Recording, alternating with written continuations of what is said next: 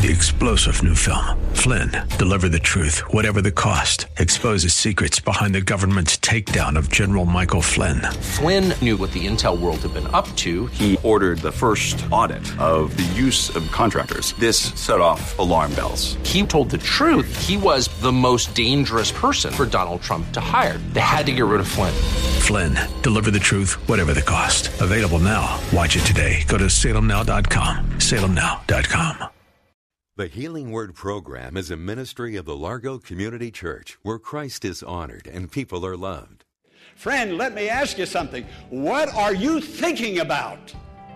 Do you know it's soon going to be all over, unless you have that new life, that resurrection life, unless you can see with your eye of faith, unless you can feel with your heart, unless you can experience the living presence of Jesus. Friend, you're dead, eternally dead. But in Christ, there is new life, resurrection life, wonderful life, and it's yours for the receiving.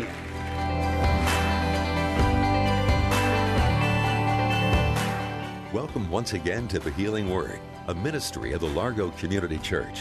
Today, we're concluding this week's series of messages focused on the last week of Jesus' life. On the program today, Pastor Jack Morris is going to take us to the empty tomb and how Jesus, even in death and then resurrected life, was there to comfort those who loved him. Let's go to the message for today. He moved the stone. This is the most important truth of all truths. There's nothing that can compare to it. What can you compare this truth to? The most important truth of the Christian faith. Of all the world's religions, listen, friend, there's many, many religions in the world.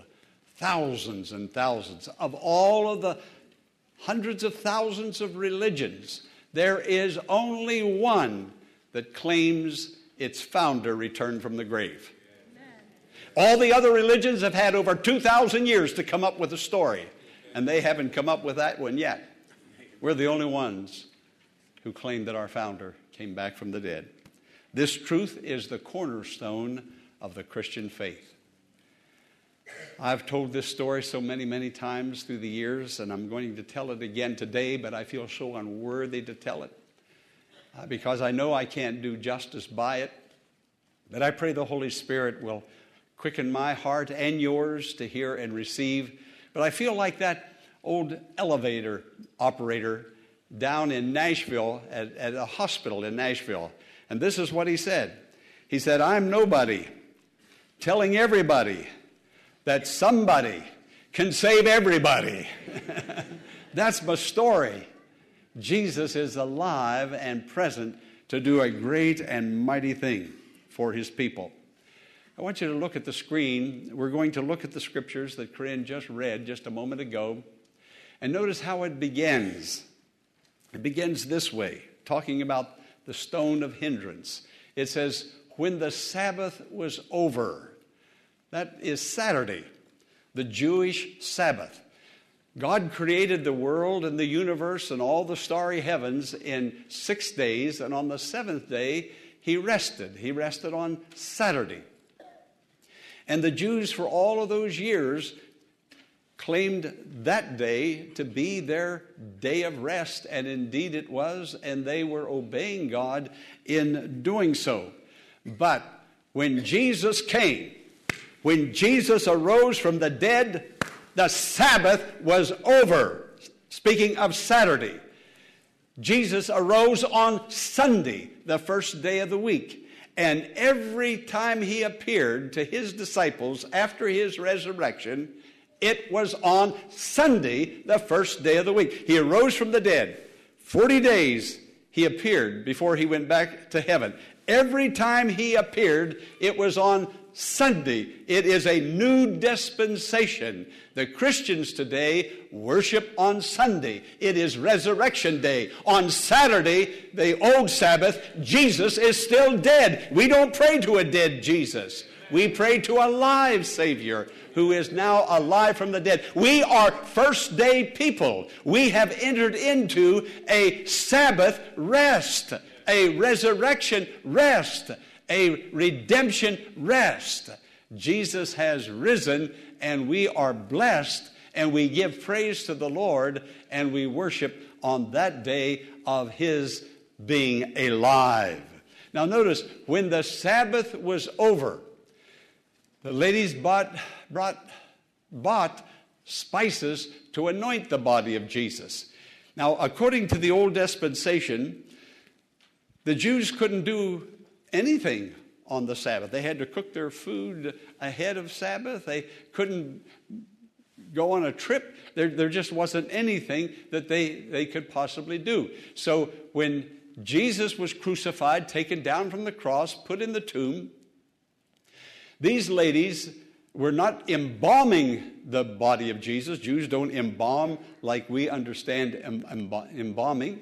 But they wanted to do something for the Savior. They loved him so much. And they knew he was dead when they took him down from the cross. These three ladies, were the last at the cross, and they were the first at the tomb. Ladies, if anybody ought to be spiritual, it ought to be you ladies. The last at the cross, the first at the tomb.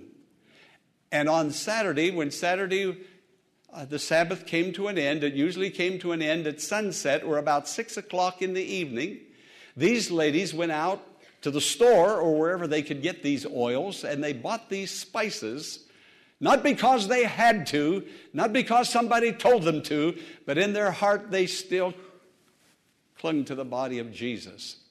Well, it was so late Saturday evening that they didn't want to go all the way to the tomb and begin this anointing process. We'll loosely call it the embalming process. So they decided they would wait and start early the next morning and get a fresh start, an early start, so that they could work during the day and embalm the body or anoint the body of Jesus. They knew he was dead. They knew that decay had set in. They knew that there would be the odor of death, and these spices would counteract that. And so that's why they decided to do what they were going to do.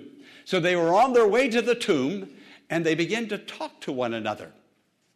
It says it was very early in the morning. They got up, according to John, before daybreak. Jerusalem was still asleep. They quickly passed through the silent streets.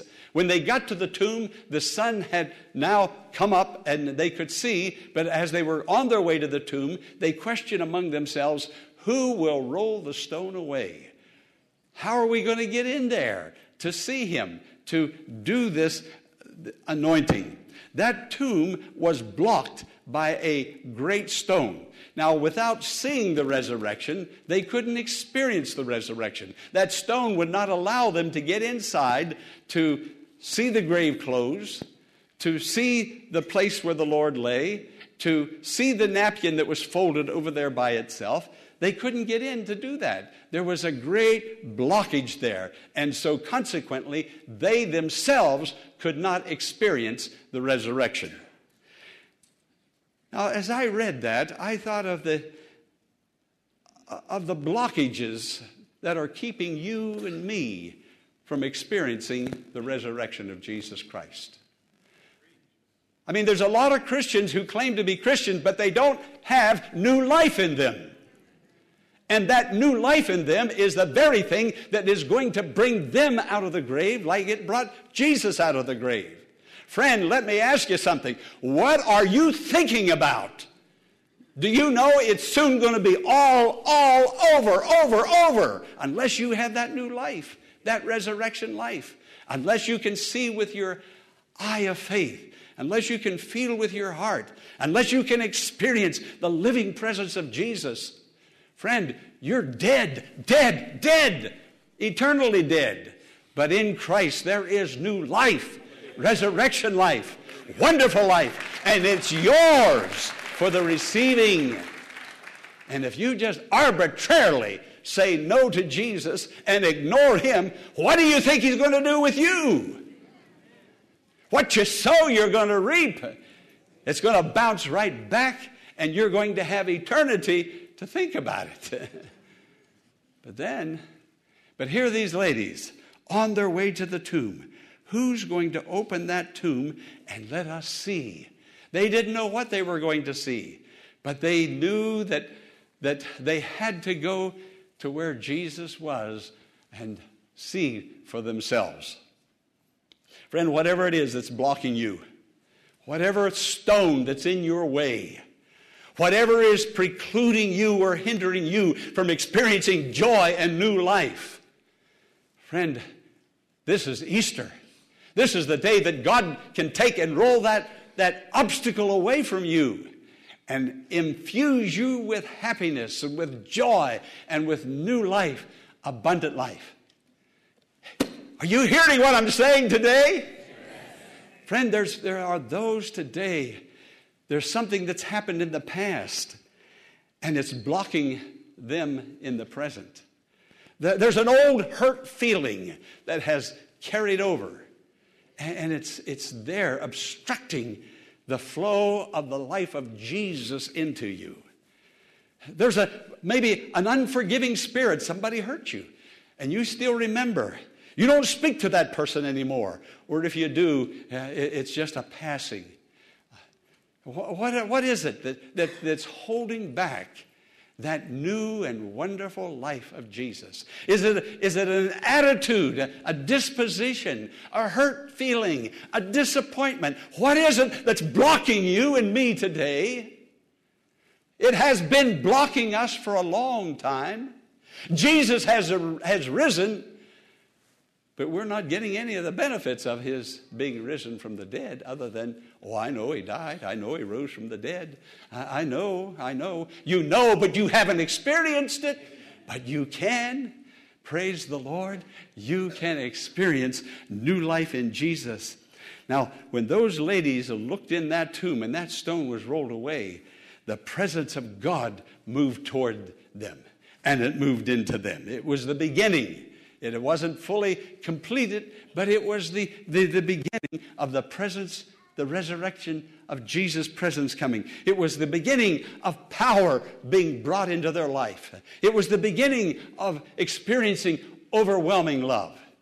Friend, let me tell you today, I want to tell you with all my heart, and I wish I could tell you eloquently, you don't have to be sad anymore. You don't have to grieve any longer. Jesus is alive, and he can do something, and he will do something so wonderful. He died and rose again, not for himself. He didn't do it for the Father. He didn't do it for the angels of heaven. He did it for you and for me. But so many of us are not receiving the gift and the benefit of it. There was a young man that was about ready to graduate from high school. His family was pretty wealthy. They were well off. And every time a child would graduate from high school, it was the tradition of the family to give that child on graduation day a car, buy a car for the child. This day was coming for this young boy. And he and his dad went out and for a couple of months prior to graduation, and they checked the new car lots, and they looked everywhere for the perfect car. And when they found the perfect car, they were so happy just a few days before graduation. And on graduation day, the dad was a Christian, and he met his son in the living room. They were on their way to graduation, and the dad handed him a brand new Bible gift wrapped. That boy took that Bible and threw it across the room, stormed out of the house, and never again did he see his dad alive to speak to his dad. He and his dad never spoke. He carried on. That boy carried on. His dad couldn't stop him from screaming and yelling. He just pitched such a fit, and the dad couldn't explain, and the boy left. The boy wouldn't refuse to talk to the dad. Several years later, the dad passed away. And the boy went home for the first time since graduation day. And he was going through his dad's possessions, and he found that Bible. And when he found the Bible, he dusted it off, and he opened just this part of the Bible. And when he opened it up, there was a cashier's check in the very amount to the very penny, the cost of that car. Friend, God has given you a gift, but you haven't opened it yet.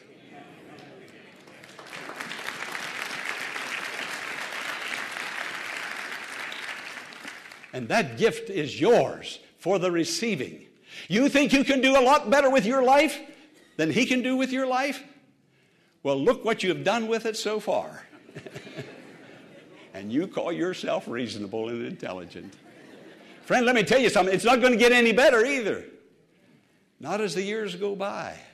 It can only get better when you know Him who is the resurrection and the life. Jesus Christ, the Son of God. Only God, only a visitation from heaven. And heaven is available. God is with us. The angel came down, a violent earthquake. The men who were guarding the tomb fell like dead men. It was so awesome. Friend, this salvation isn't just something that we formally become a part of. No, there's a change. There's a power. There's an entrance of that power. And the angel moved that stone and then sat on it.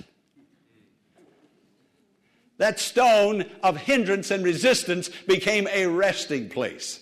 You'll be able to look back and laugh at what you have wasted your years and the greater part of your life on.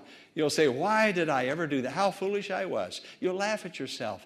But God will have blessed you abundantly with this new life in Jesus. Now, this is what happened. When Jesus died on the cross, here He is. He dies on the cross.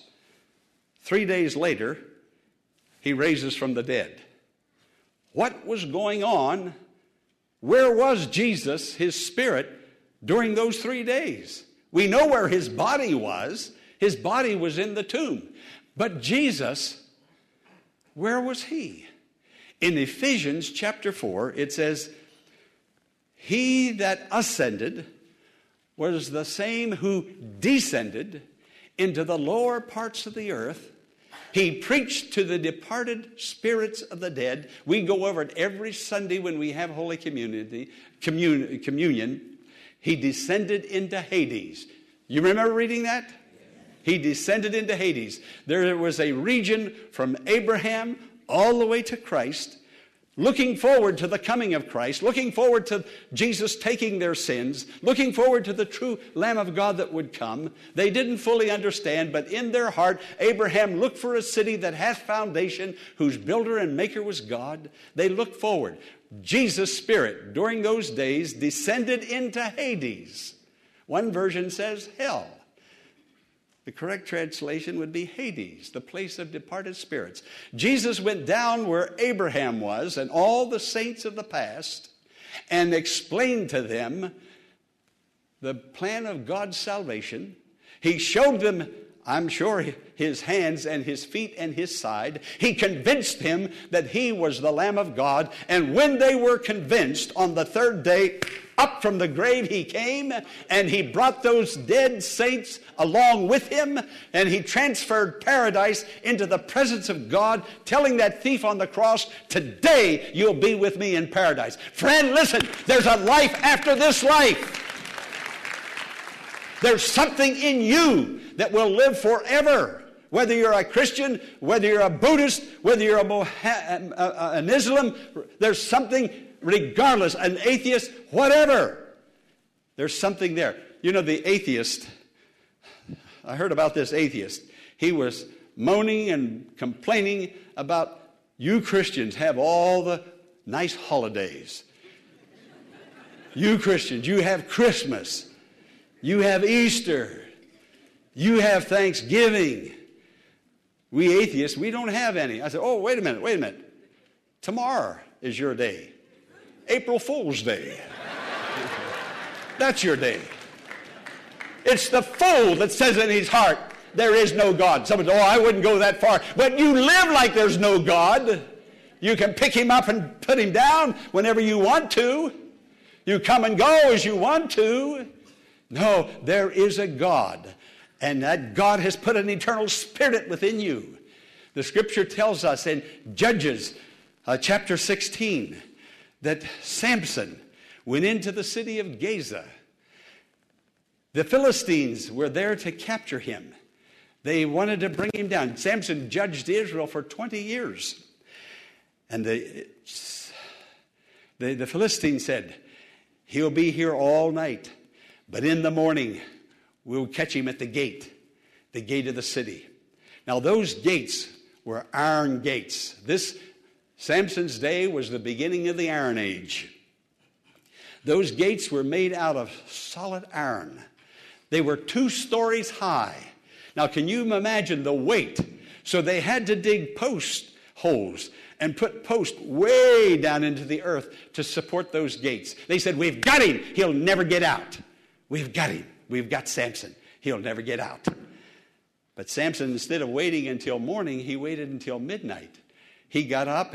And those Philistines were hiding there around that gate. So Samson couldn't see them. And when he got to the gate and he couldn't get out, they were going to pounce on him. But Samson got to the gate. He reached over and got a hold of one of them, 2 stories high, solid iron, post hole many, many feet into the ground, got a hold of the other, pulled those things up, put them on his shoulder, and walked up the hill with them. Now that's exactly, or an illustration of what Jesus did. He descended into Hades. The scripture says, well, the song says, death cannot hold his prey, Jesus my Savior. He tore the bars away. Up from the grave he arose. Hell thought it had Jesus, and every demon of hell, like those hidden Philistines. The day Jesus arose is the day that death itself died. Death is dead for the person who is alive in Jesus. Did you hear me? Death is dead. Death no longer lives for you who know Jesus and have your name in the book of life. And after 3 days, the imps of hell thought they had him.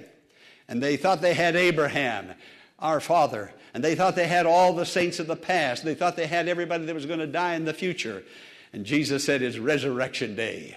It's the third day. And Jesus took those gates.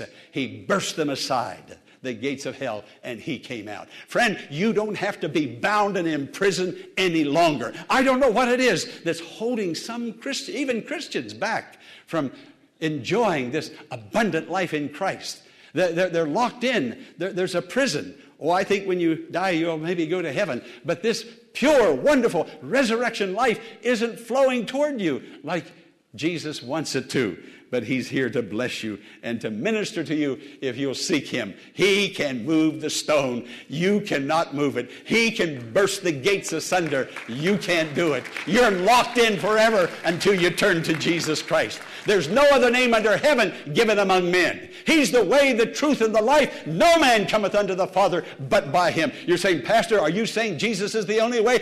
You got it. That's exactly what I'm saying. And why am I saying that? Because he said that. He said, nobody cometh unto the Father but by me. You said, Pastor, there's a lot of good people in this world. Yes, there are. Yeah, there are. I was a pretty good sinner before I accepted Jesus.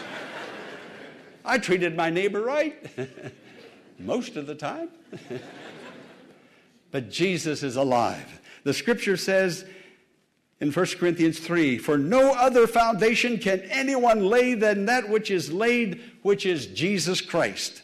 It goes on to say, the stone which the builders rejected, the same has become the chief cornerstone. Jesus is the foundation to this new life. He's yours today. Do you know him as your personal Lord and Savior? Yes. Choir members, are you sure? Yes. You sure? Ministers, Pastor Morris, all of us? We can be very sure today coming to the Lord. If you're not sure, this is the day the Lord has made for you to come and receive him as your Lord and Savior. We hope that the message you just heard, He Moved the Stone, has blessed and encouraged your faith in God. If it has, we invite you to email Pastor Morris and contact us at thehealingwordministries.org and share your blessing. That's contact us at thehealingwordministries.org. The Healing Word is a ministry of the Largo Community Church and exists to grow your faith in God and lead you to a closer walk with Jesus. But we can't do it alone. Will you consider partnering with Pastor Morris today by praying for the ministry? And consider sending a gift to help us in reaching those who are struggling with life's challenges and need hope for tomorrow. You can make your tax-deductible donation in a matter of minutes by visiting our website, largocc.org. Click on the Healing Word and follow the Donations tab to complete your support of this vital ministry. You can also mail a check made out to The Healing Word to 1701 Enterprise Road in Bowie, Maryland, 20721. Be sure to tune in Monday at the same time for another edition of The Healing Word. Until then, blessings on you.